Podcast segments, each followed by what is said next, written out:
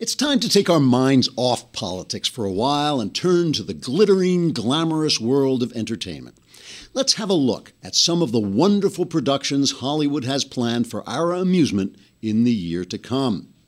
Scheduled for release in theaters next fall is the exciting horror flick, Attack of the Hateful Orange Monster Who Really Sucks and Is Hateful. A studio press release describes the picture as, quote, the thrilling story of how climate change deniers cause a massive upsurge in radiation which forges much of the world's clay into a gigantic orange beast who tramples on all our hopes and dreams, encouraged by a mob of fat, ugly, stupid, white, stupid, fat, white people who come from places in the Midwest or somewhere like that that you wouldn't even want to visit, let alone live in, and who suck just as badly as the monster and are fat and white, unquote. The director of the film, Jacques Destain, said he felt sure audiences would turn out in droves because, quote, people are so stupid they don't even know when they are being insulted. That's why my last picture, Up Yours, You Right-Wing Pieces of Garbage, pulled in nearly fourteen hundred dollars at the box office, a major step toward making back its two hundred million dollars production budget, unquote. On television, Fox and C B S are teaming up for a storyline that combines Madam Secretary with The Exorcist. According to network press materials, the multi-part tale will, quote, dramatize how the steely-eyed, frosty-haired Secretary of State Elizabeth McCord moves to save the nation by running for president, only to have a demon out of hell take possession of all the voters outside of New York and California and force them to vote for a gigantic orange monster created by global warming deniers and cheered on by fat, white, ugly, stupid, white, fat people who are also possessed with horrible demons so that their faces rot and they become hideous and fat and white, unquote. C B S T V producer Manny Clueless told T M Z, quote, I feel certain the new series will score big ratings among the key demographic of viewers who enjoy having their most cherished beliefs trashed by a bunch of rich showbiz moguls, unquote. Fox T V producer Sammy Clueless, no relation to Manny Clueless, they just both happen to be clueless, added, quote, if my show can score with the hundreds and hundreds of left-wing viewers across America, I feel certain I can score with the cute hippie chick in accounting, unquote. Finally, on the music scene, Miley Cyrus is planning to release a new album called You Stink America, I Hate You, which will include the hit single A Canada of the Mind.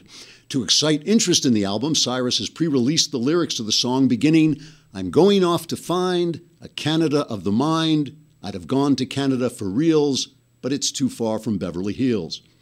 Miss Cyrus said she would sing the entire song while twerking naked to distract her audience from the fact that she can't carry a tune and that she despises them. Trigger warning, I'm Andrew Klavan, and this is The Andrew Klavan Show. I feel hunky-dunky, life is tickety-boo. Birds are winging, also singing hunky-dunky-doo. Ship-shaped, ipsy-topsy, the world is zippity-zing. It's a wonderful day, hurrah, hooray! It makes me want to sing. Oh, hurrah, hooray! Oh, hooray, hurrah! Hurrah, hooray, it's Mailbag Day. Woohoo, yay! So uh, the Mailbag, if you want to be in the Mailbag next week, you got to subscribe to the Daily Wire. It's just a lousy eight bucks a month, and you can ask any question you want, and we will answer them all, one hundred answers one hundred percent guaranteed correct, and ninety-eight point seven percent guaranteed to change your, let's face it, miserable life, which would be so much better if you would just subscribe. But the Mailbag doesn't come until after the fifteen-minute break, so you will have to come over to the Daily Wire to listen if you're watching on Facebook. I hope, are we on Facebook? We've been having such troubles. Yay, okay, we made it yesterday all through the show. So you think I'm joking about this Hollywood stuff, you know, that you think that, like, Hollywood would start to say, like, hmm, you know, all these people turned up as sort of saying that they don't care what we think and they don't care about our celebrities, and maybe they're just trying to stick it to, it, to us a little bit. Here is a show, I think it's from uh, Fox. It's called Lucifer. It's about the devil, right, Lucifer, and he's uh, walking the earth for some reason. I've never seen the show. He's walking the earth for some reason. He goes to see a psychiatrist, and the psychiatrist starts to ask him about how hell works. How does, is there a special room for tyrants where he tor- tortures tyrants? And here's his response. So we can talk about Caligula, Stalin, Trump. I mean, I know he's not dead, but he's definitely going. Lucifer, I owe you an apology. Thank you so much, Hollywood, for your input and your wisdom. You know, you know, you're sitting, I mean, really, in all seriousness, you're sitting there, you've had a long day, you know, you, you come back, you turn on Lucifer to watch some T V, and it's like some guy in Hollywood who's taken so much cocaine he doesn't know how many times he's been divorced is going to tell you that your guy is going to hell. You know, it's like, shut up, you know, entertain me, you know, show me, show me, tell me a story. You know, there's a, a story in The Onion. I love this. I mean, this, this, it's almost too real to be an Onion satire. It says, D N C aiming to reconnect with working-class Americans with new Hamilton-inspired Lena Dunham web series, saying the new effort would help them vote, make critical inroads with low-income rural voters. Following a stunning election loss last week, the Democratic National Committee announced the launch of a new Hamilton-inspired web series Tuesday starring Lena, Lena Dunham, intended to connect with working-class Americans and address their most pressing concerns. We're hoping to make up the ground we lost with white working-class voters and union members who once made up our base, with a new ten-part hip-hop musical set in rural Wisconsin featuring a down-on-her-luck manufacturing worker played by Lena Dunham, said D N C interim chair Donna Brazile. You know, it's funny. It's only funny because it's absolutely true. They have learned. It's like Jon Snow in Game of Thrones. These people, you learn nothing, Jon Snow. You know nothing. These people know nothing. So, you know, what's going on now in the, in the Trump transition team, Mike Pence has taken over. And he's tossed out the lobbyist, which is a good thing. That's a great thing, right? We should, I mean, you'd think even left-wingers would be celebrating that. He has purged the uh, the transition team of the Chris Christie people. Apparently Trump was unhappy about Bridgegate and the way he handled it. So now, I mean, New York, here's the New York Times, a former newspaper. President-elect Donald J. Trump's transition was in disarray on Tuesday, marked by firings, infighting, and revelations that American allies were blindly dialing into Trump Tower to try to reach the soon-to-be leader of the free world. One week after Mister Trump scored an upset victory that took him by surprise, his team was improvising the most basic traditions of assuming power. This is utter garbage. Utter garbage. Every transition team is in chaos. This is a very difficult job. They haven't, they're on schedule for appointments. I mean, they're actually ahead of, a little ahead of schedule with appointments.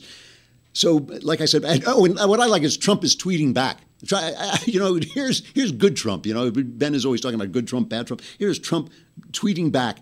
He says, uh, the failing New York Times story is so totally wrong on transition. Transition, it is going so smoothly. Also, I have spoken to many foreign leaders. Very organized process taking place as I decide on cabinet and many other positions.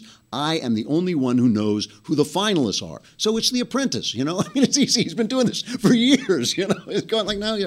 So anyway, I mean, you, you just can't believe, you cannot believe the reporting. Here, this is from N B C News. Yesterday, Trump snuck away from the press and went out to have dinner with his uh, family, the steakhouse, right? This is from N B C News, right? N B C News dot com. As Trump leaves press behind for steak dinner, incoming admin already showing lack of transparency. I can't, I can't believe I'm not actually making this up. I'm not. In a highly unusual move, President-elect Donald Trump on Tuesday night left his Manhattan residence without notifying the reporters covering him or giving any indication of where he was going. The maneuver seemed to deliberately limit access to the media. The only way the press eventually ascertained his whereabouts was after a Bloomberg reporter who happened to be dining at the twenty-one Club tweeted a photo of Trump and some of his transition team in the Midtown Steakhouse. Trump spokesman Hope Hicks later told N B C News he is having dinner with his family. Wife Melania, daughter Ivanka, her husband Jared Kushner, sons Donald Junior and Eric Trump were all at the restaurant. With his Tuesday night actions, I swear I'm not making this up, I'm reading this off the page. With his Tuesday night actions, the Trump administration is shaping up to be the least accessible in the, to the public and the press in modern history. The guy, listen, and so... So let me just remind you, here's an A P story from last year. Leak, this is about the Obama administration. Leak investigations, seizing phone records, using FOIA, dodging private email addresses. The Obama administration routinely makes a mockery of its long-ago pledge to establish itself as the most transparent administration in U S history. Now comes another blow via the Associated Press. They report that more often than ever, that the administration more often than ever censored government files or outright denied access to them under the U S Freedom of Information Act. In about a third of instances, the government conceded that initial decisions to withhold or censor documents were improper under the law. The backlog of un- it goes on and on. This has been, the Obama administration has been acknowledged by even the left-wing press to have been one of the least uh, transparent in history. Trump had dinner. Trump had dinner. You know, this is, I mean, you know, I, th- th- this is the press, academia. Ben Shapiro was almost arrested. They threatened him with re- arrest. Where is he? He was DePaul, right, in, in Chicago. They had, he's, he went to make a speech. They had thirty security guards because you know how much Shapiro resembles Schwarzenegger, right? You know, it's like, I am Ben Shapiro. I will take thirty. I can take twenty-nine security guards, but thirty I must, you know, I must retreat. They were threatening him with arrest for speaking on campus. I wonder, do these people see themselves? They, you know, they're just, I, I don't know if this was a coincidence. Uh, Tucker Carlson on his new show had a DePaul journalist professor on and basically asked her, does she know what, does she understand what she's doing? Listen to this. Isn't it time for some sort of affirmative effort to bring people who disagree from other walks of life into your world? Well, we certainly try to foster discussion, debate, and have dialogue about the role of free speech on college campuses, the role of free speech in society, and uh-huh. certainly I think that this election does bear out that we need to find ways to reach across partisan divides and speak with those who do not share our own okay. views. Well, fostering a conversation about free speech is different from allowing free speech. I know it is, unfortunately. You know, I got, I have to pay tribute to the lady for coming on Fox News. She actually put herself, and, and Carlson did a great job interviewing, but she didn't, she wouldn't admit, she wouldn't admit that there were no Trump voters in the, in the, uh, academic administration. She wouldn't admit that they don't let people talk. You know, people are being fired for supporting Trump, boycotted for supporting Trump, all this violence. Here's here's Jamel Bouie, I think, the chief political correspondent from Slate. And the reason they call it Slate is to write for it, you have to be as dumb as a paving stone. That's why they call it Slate. You have to be as stupid as Slate to write for this. There's no such thing as a good Trump voter. There's no such thing as a good Trump voter. People voted for a racist who promised racist outcomes. They don't deserve your empathy. That's the, that's a tip of the hat to Slate. Reaching out, reaching out across the aisle. You're all racists. You're all you all suck. You know, Jason Riley, who is a terrific reporter from the he's works with the Manhattan Institute, my friends, and he writes for the Wall Street Journal. His pieces appear in the Wall Street Journal. He did something I have not seen a single other reporter do. Jason's black. This guy who wrote for Slate is also black. Jason walked out into Harlem and started interviewing people on the street, okay? And he found none of them would admit, and by the way, I believe a lot of black people voted for Trump. I believe Trump got a large number of the black vote, voters who would not tell largely white pollsters probably that they voted for him. I, I really do believe this. But Jason goes out and he talks to him. He says, this may come as a shock to the political left, but not everyone who opposed Donald Trump is as angry or despondent as the demonstrators who grabbed headlines nationwide over the past week or the pundits who intellectualized the Democratic hissy fit. On Monday, I took a stroll around New York City's Harlem neighborhood and asked a couple of dozen black residents to respond to the election and subsequent protests. I didn't come across any Trump voters, or at least any who admitted it, but many told me they had expected Hillary Clinton's defeat. No one thought it was the end of the world. And then he gives quotes of people saying, well, if he does this, I'll be happy. If he does that, I won't be happy. These are the things I'm looking for. Jason goes on at the end of the piece. He says, anti-Trump demonstrations are in many cases organized and supported by people who make a living manufacturing outrage. Al Sharpton's National Action Network, move on dot org, Showing Up for Racial Justice, the Equity Coalition. And this, by the way, is a parenthetical thought. These are the people who get interviewed as if they're ordinary people. They get interviewed in the press. He says the protests are likely to continue off and on, at least until the president-elect's inauguration. But Mister Trump should understand that some of the minority voters who opposed him are open-minded, even swayable. They are more tolerant than the Democratic partisans and professional protesters would have him believe. The people I spoke with want to see their president succeed, not to deny his legitimacy because their preferred candidate can't win, didn't win. They're keeping things in perspective. They haven't written him off. As one man put it, if Trump can go in there and shake things up a little, he ain't got to complete everything, but shake things up and make things a little better. I'd like that. Why? Because they're Americans. Oh, yeah. Oh, yeah, they're not just black people. You know, it's like they're not just, they're not professional black people. They're American citizens. They want the president to do well. And many of them, I'm sure, I'm sure many of them voted for Donald Trump and won't admit it. Hey, we got to say goodbye to you on Facebook and YouTube, but come on over to the Daily Wire. You can hear the rest. If you subscribe, you can watch the rest, and you can be in the mailbag, which is coming up.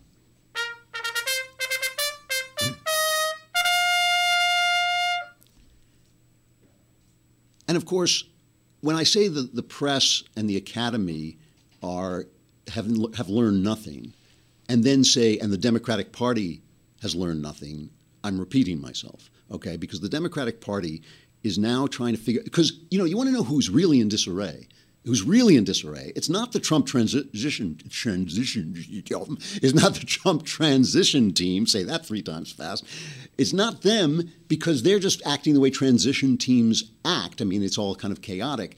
It's the Democrats. The Democrats have been destroyed. And you know, you can keep saying that Hillary won, seems to have won the popular vote, and that's true. But all those votes came out of this little sliver of California and the Acela corridor between New York and Washington, D C If there's an earthquake, that majority goes away, okay? If there's a sudden earthquake, that majority is gone. They're all clinging to this little piece of coastal property on the west. So you can say that, but they have been wiped out everywhere. It is not just the presidency. And one of the things about our press is it focuses and focuses and focuses on the presidency, but it's not just them. So Harry Reid, one of the worst people in America, I mean, you know, let's face it, there are mobsters and really bad people, terrible. Once you get past the evil people in America, you get Harry Reid, this horrible, horrible guy, stands up in the Senate and starts going after Steve Bannon. And now it's become very clear, I think, that we can we can say of Steve Bannon that he is not himself a racist, he is not himself an anti-Semite. He has, in my opinion, made a mistake by catering to those people in Breitbart, by giving them a voice, some of them a voice at, at Breitbart. I think that's an error. He thinks, he has said that he thinks they're going to be, go back into the box once the populism and the economic ideas take hold. I think don't let them out of the box. Keep them in the box. You know, it's like that. Well, no, no, no, no. We don't like those people. You know, keep them in the box. But look, Bannon's been very successful at what he's doing. But here's Harry Reid with this incredible story about a seven-year-old black child. I guess all the eight-year-old black child children were busy. So it's a seven-year-old black child who wakes up and can't sleep at night because it's so scary to be a woman of color in America. This is on the in the in the Senate. Here he goes. By placing a champion of white supremacists a step away from the Oval Office, what message does Trump send to the young girl who woke up Wednesday morning in Rhode Island afraid to be a woman of color in America? It's not a message of healing. If Trump is serious about seeking unity, the first thing he should do is rescind his appointment to Steve Bannon. Rescind it. Don't do it. Think about this. Don't do it. As long as a champion of racial division is a step away from the Oval Office, it will be impossible to take Trump's efforts to heal the nation seriously. So I say to Donald Trump, take responsibility. Rise to the dignity of the office of President of the United States instead of hiding behind your Twitter account, and show America that racism, bullying, and bigotry have no place in the White House or in America. It's just what Donald Trump needs is advice from Harry Reid, you know? I mean, that's like, hmm, that's a, a good person to take advice from. Meanwhile, just, just to put, point this out, I just want to say this because I thought it was really cool. Uh, the senator from Texas, John Cornyn, he blasted him. He got to play that clip, too. Surely he's entitled to his opinion, but he does nothing to contribute to the healing of our country after a very polarizing, hotly contested election by continuing to pile on the president-elect and his team. We had an election. The American people voted. The American people chose their next president. But to come here after the election, after the American people have spoken and made that choice, and continue to disparage their choice for the next president, as well as the leadership in the House and the Senate, really just smacks of, um, well, We used to call people like that sore losers. But frankly, what he does is also contribute to the coarsening of our discourse and debate here in the United States Senate. So just anyway, going back to this thing about the press reporting on, oh, the disarray, Paul Ryan, I think it was yesterday. Yeah, it was yesterday. Paul Ryan was unanimously nominated to once again be the Speaker of the House. That has to be confirmed, of course, by the, the full House when they're in session. But you know, that looks like he's going to go. Well, meanwhile, nobody knows whether there's going to be a rebellion against Nancy Pelosi. A lot of people stepping up want to get get her out of there, maybe bring in somebody. And they're not even sure. They're not even sure whether to go to the left or the right. They're not even sure whether to play to the Bernie Sanders guys or to play to the rest of the country who wants, you know, who t tend to be center right and can be convinced to go a little center left.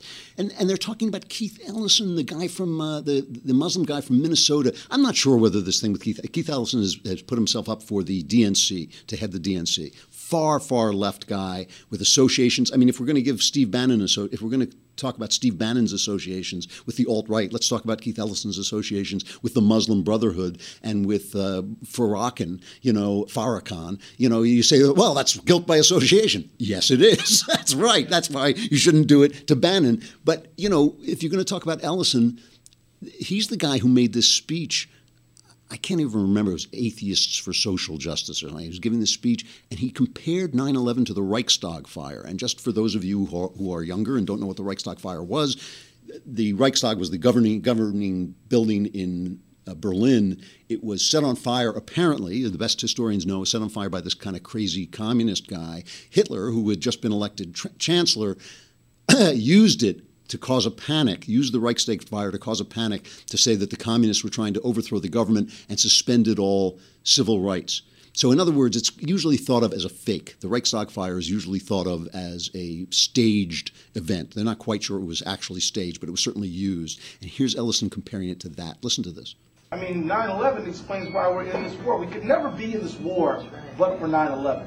We could never be um, tolerating torture but for nine eleven.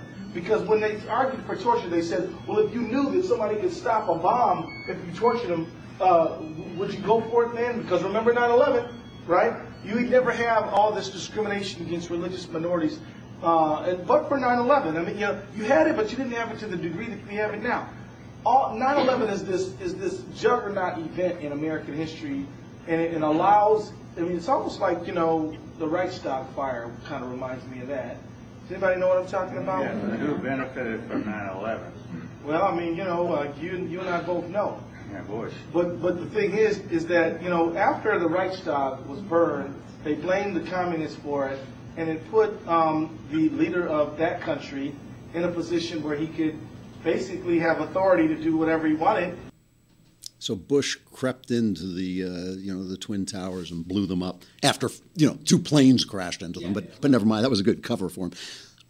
All I'm saying, look, I'm not excusing anything that happens on the right by anything that happens on the left. I'm simply talking about the fact that this unequal press, this lying, corrupt, ideologically, ideological, unbalanced press. Pardon me. And when I say unbalanced, I mean like a ship that's sinking into the sea.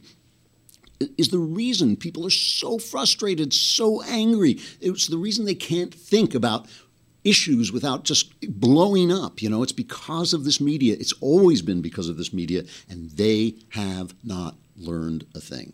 You know, will they learn anything? I think the question answers itself. Although, if Donald Trump ever goes to dinner again, I think we really have to yeah. make sure that never happens again. All right, the mailbag. Hooray! yeah, she, she was so good at that. All right.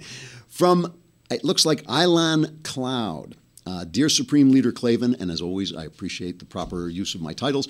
Dear Supreme Leader Klavan, how can you hope to convey conservative viewpoints to people who live in left-wing bubbles like my family does in Los Angeles? How much of where you stand on an issue is determined by where you sit? Uh, every time I get into a conversation with my family, it degenerates into them hurling every liberal conspiracy and talking point at me until they're convinced I'm a terrible person. I've realized their worldview is completely based on their surroundings, and it's impossible to get through to them. How do you do this? I will tell you. I can tell you the answer to this. It's, it's difficult. It takes, it's not dishonest. It's not a trick. It does take mental discipline. When you are talking to people like this, disallow conversations about individuals. about Obama, about Bush. You have to disallow it from them, and you have to disallow it from yourself. You have to not do it yourself. That's what takes the mental discipline. It's really hard to do. Don't let them say, well, George W. Bush did this, and he lied, and then he did that. and he did. Don't let them do it. And don't strike back by saying, well, what about Obama? He did this. Only talk about principles. Because the thing about people who live in these bubbles is they don't know what you think. You know, you start with freedom, start with you think people have the right to make their own decisions, not to be told by the government what they think. They ha that means if you're free, you have the right to say whatever you want, you have a right to associate with whomever you want, and, and you have the right to use your own time. And the thing about using your own time is time is money, right? You spend time at work to earn money. When the government takes that money away, you're not being greedy to hold on to it. They're taking your time. They're taking your life, and they're telling you that they can do with the fruits of your labor what they want. Only talk about principles. It's really difficult to do, and, it's, and of course, they'll keep slipping off and say, but Bush did this. Well, what about Bush? And just admit, all people do bad things. Guys on both sides do th- bad things. But what do we believe? What are we fighting for? And what we are fighting for is freedom. And one of the things about this is they don't know. They don't know what you believe. You know what they believe because Hollywood is selling it, the press is selling it, the Academy is selling it, but they don't know what you believe. They just think you hate black people. They think you hate gay people. That's all they think. So just stick to principles. And when you say, by the way, that where people stand depends on where they sit, that is doubly true because a lot of people, you know, people grow up with parents who say things or m might be hateful or might have taught them things that they, and maybe they don't want to reject their parents. Maybe they do want to reject their parents. Maybe a lot of personal stuff may be involved. If you talk about principles, you can cool the conversation down. If you f stick to it, you can cool the conversation down and at least make them realize that you're not a terrible person. You want many of the same things they do. You don't want the poor to starve. You don't want the country to go up in smoke. You want many of the same things they do. You just think you get there by a by a different road. Doesn't mean you can't mention issues, by the way. It doesn't mean you can't say, well, if, if left-wing policies worked, there wouldn't be a Detroit. But just don't get into an argument in the high, uh, in the high grass over individuals and over individual incidents. Talk about principles. All right. From Al Ippolito, Generalissimo Andrew Klavan, I am reading The Great Good Thing, which is my memoir, The Great Good Thing, A Secular Jew Comes to Faith in Christ. It is still on sale for another week or two on ebooks for two ninety-nine, but, but it makes a good Christmas gift if you get the uh, spring for a little bit more. All right, I'm reading The Great Good Thing. The chapter where you describe your epiphany at the birth of your daughter was amazing. It was amazing. It is the single uh, mystical experience of my life, the one time when something magical and absolutely inexplicable happened to me. It is a good story. However, it left me wondering, how can you square that revelation about the order of God's love with your position on gay marriage, which is so at odds with natural and biblical revelation? My position on gay marriage is I don't care whether gay people get married, and I don't think the government should have anything to do with marriage anyway. That's basically it. Your don't judge lest you be judged answer seems like a flimsy excuse and a violation of the law of non-contradiction. Many thanks. Okay. So what I'm, what I do point out, and what I would say to any gay people, gay person, I know many gay per people, and I would say it to their faces, and most of them agree with me, is that obviously in human life, the male-female relationship is central. It is at the center of human life. It is the center of human life. It is the yin-yang. There is no culture that has a yin-yin single symbol or a yang-yang symbol. The yin and yang of male and female, masculine and feminine is the totality of experience. The creation of children is the purpose of the human body. It's obvious that this is at the center of natural life. That does not mean that things that are not at the center are evil. Okay, and, I'm, and by the way, right now, I'm not talking biblically at all. I'm not making a theological point. I'm making a legal point. I'm only talking about the government. We don't live in a theocracy. We live in a, you know, a republic, theoretically. And I'm, I'm not talking about the Bible on this at all. I'm just talking about my position on the law. Just because things are not at the center, not central, doesn't mean they're bad. In fact, some things that are not at the center are better. Some things that are not at the center are just different. Some things that are not at the center are worse. You know, serial killers are different. So are geniuses. I mean, all these things that are not at the center, that's not a moral position to have, uh, to be at the center. It is just an important position. And I agree it's important. I believe it should be protected. I believe it should be cherished. So, so I don't see why the government, a government that can tell you who to have sex with is just too strong. It's just too strong. It should leave you alone. I mean, the government should have nothing to say about marriage as far as I'm concerned. You know, live with who you want to, do, do what you want to do. When it comes to the Bible, the Bible to me is somewhat unclear about this. There's certainly a lot of stuff about uh, homosexuality. There's nothing about loving gay relationships in it. They're, those don't exist, and I don't think people thought about them or maybe even knew they existed. But but let's let me not talk about this. My point about this is this. If homosexuality is a sin per se, a sin in and of itself, it is not a sin that hurts me. It is a sin that would only damage the person doing it, and only the person doing it would know the nature of the sin and would know his relationship with God. And that is what I believe the judge not lest you be judged means. It doesn't mean that I can't say, oh, a murder is bad. It means I can't say whether the action that you're taking that hurts no one else is degrading you or separating you from God. I can't. I would recommend to every gay person the same thing I would recommend to every straight person. Pray to God, talk to God, find out what he thinks. He will tell you. He will tell you. You know, find out what he thinks. You don't have to report back to me. That's, you know, that's not, it's not about me. That's all I'm saying. And I can live very well. Oh, okay. Um, I'll get to that question. We got a live question, our first live question coming in. But anyway, it's my point of view on this is not a biblical point of view. It is a legal point of view. And as, in terms of whether it's a sin or not, my answer is it's not my sin. I have other sins to deal with. And I don't see people parading in the street to get people from eating too much, which is also a sin, or drinking too much, which is also a sin. I don't see people throwing people out of church for being fat. You know, I mean, I think it's a terrible, terrible thing to ban people from their their communion with God and with other believers uh, because you don't happen to you don't like what they're doing. I don't think that's the right way to approach it. Here is a live thing from Taylor. This is not our Taylor, is it? No. Oh, okay. All right, dear Drew the Dome Klavan. That's that's what what happened. What happened to Supremo uh, Generalissimo? Do you prefer Tolkien's or Lewis's body of work? Okay, good question. We're talking about C S. Lewis, obviously, uh, or Tolkien. C S. Lewis, I think, w was one of the greatest geniuses of the twentieth century. I mean, usually Freud is elevated to the place where I think C S. Lewis should be. C S. Lewis's answer to Freud is, is far more brilliant than anything Freud had to say.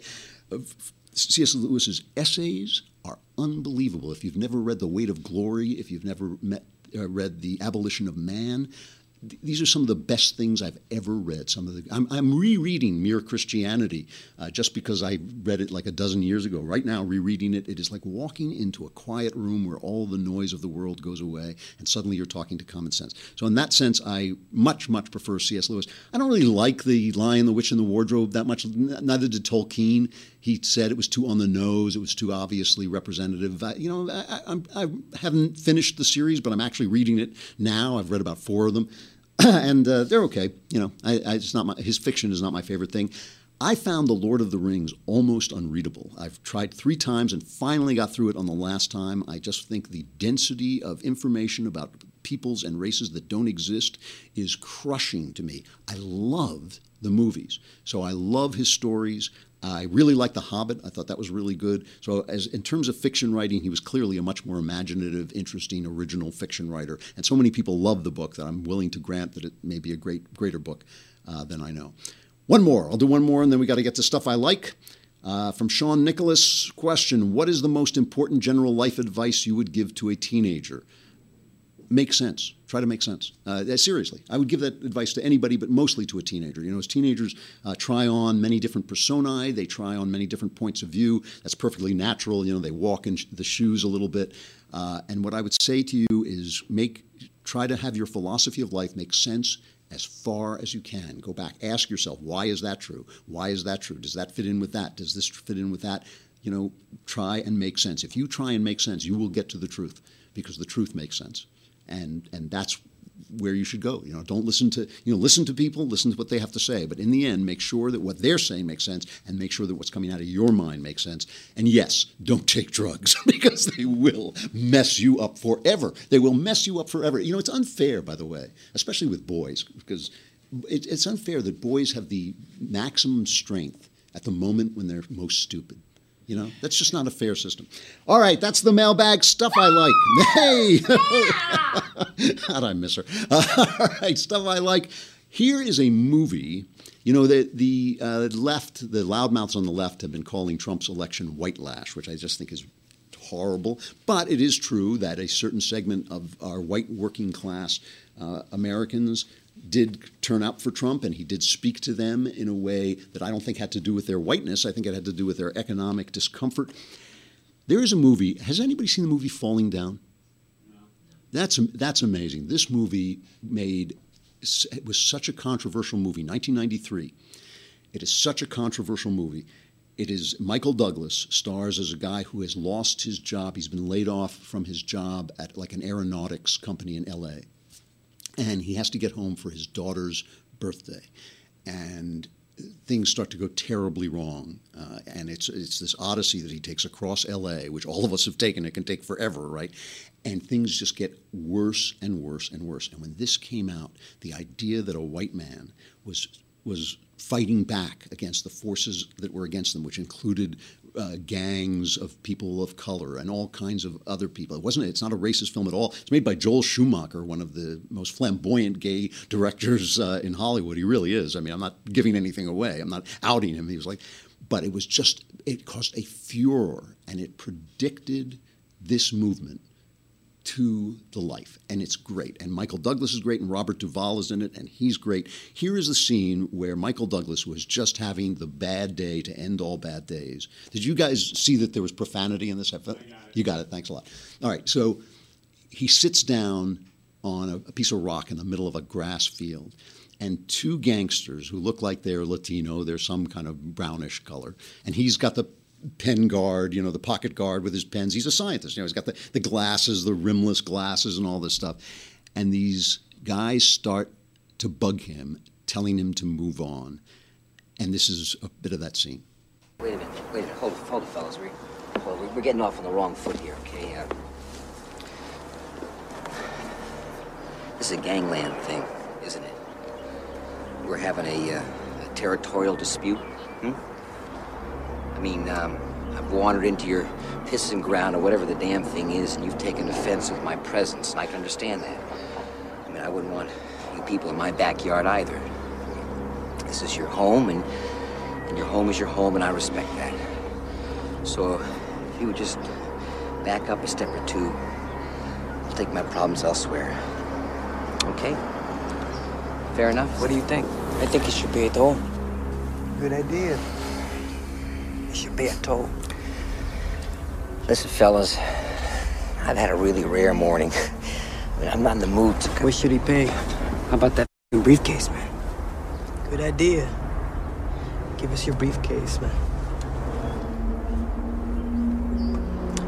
I'm not giving you my goddamn briefcase. Motherfucker, give us your motherfucking briefcase. Okay. Okay. I mean, I was willing to mind my own business. I was willing to respect your territory and treat you like a man, but you couldn't leave it alone, could you? You couldn't let a man sit here for five minutes and take a rest on your precious piece of shit hill. Okay. Got my briefcase?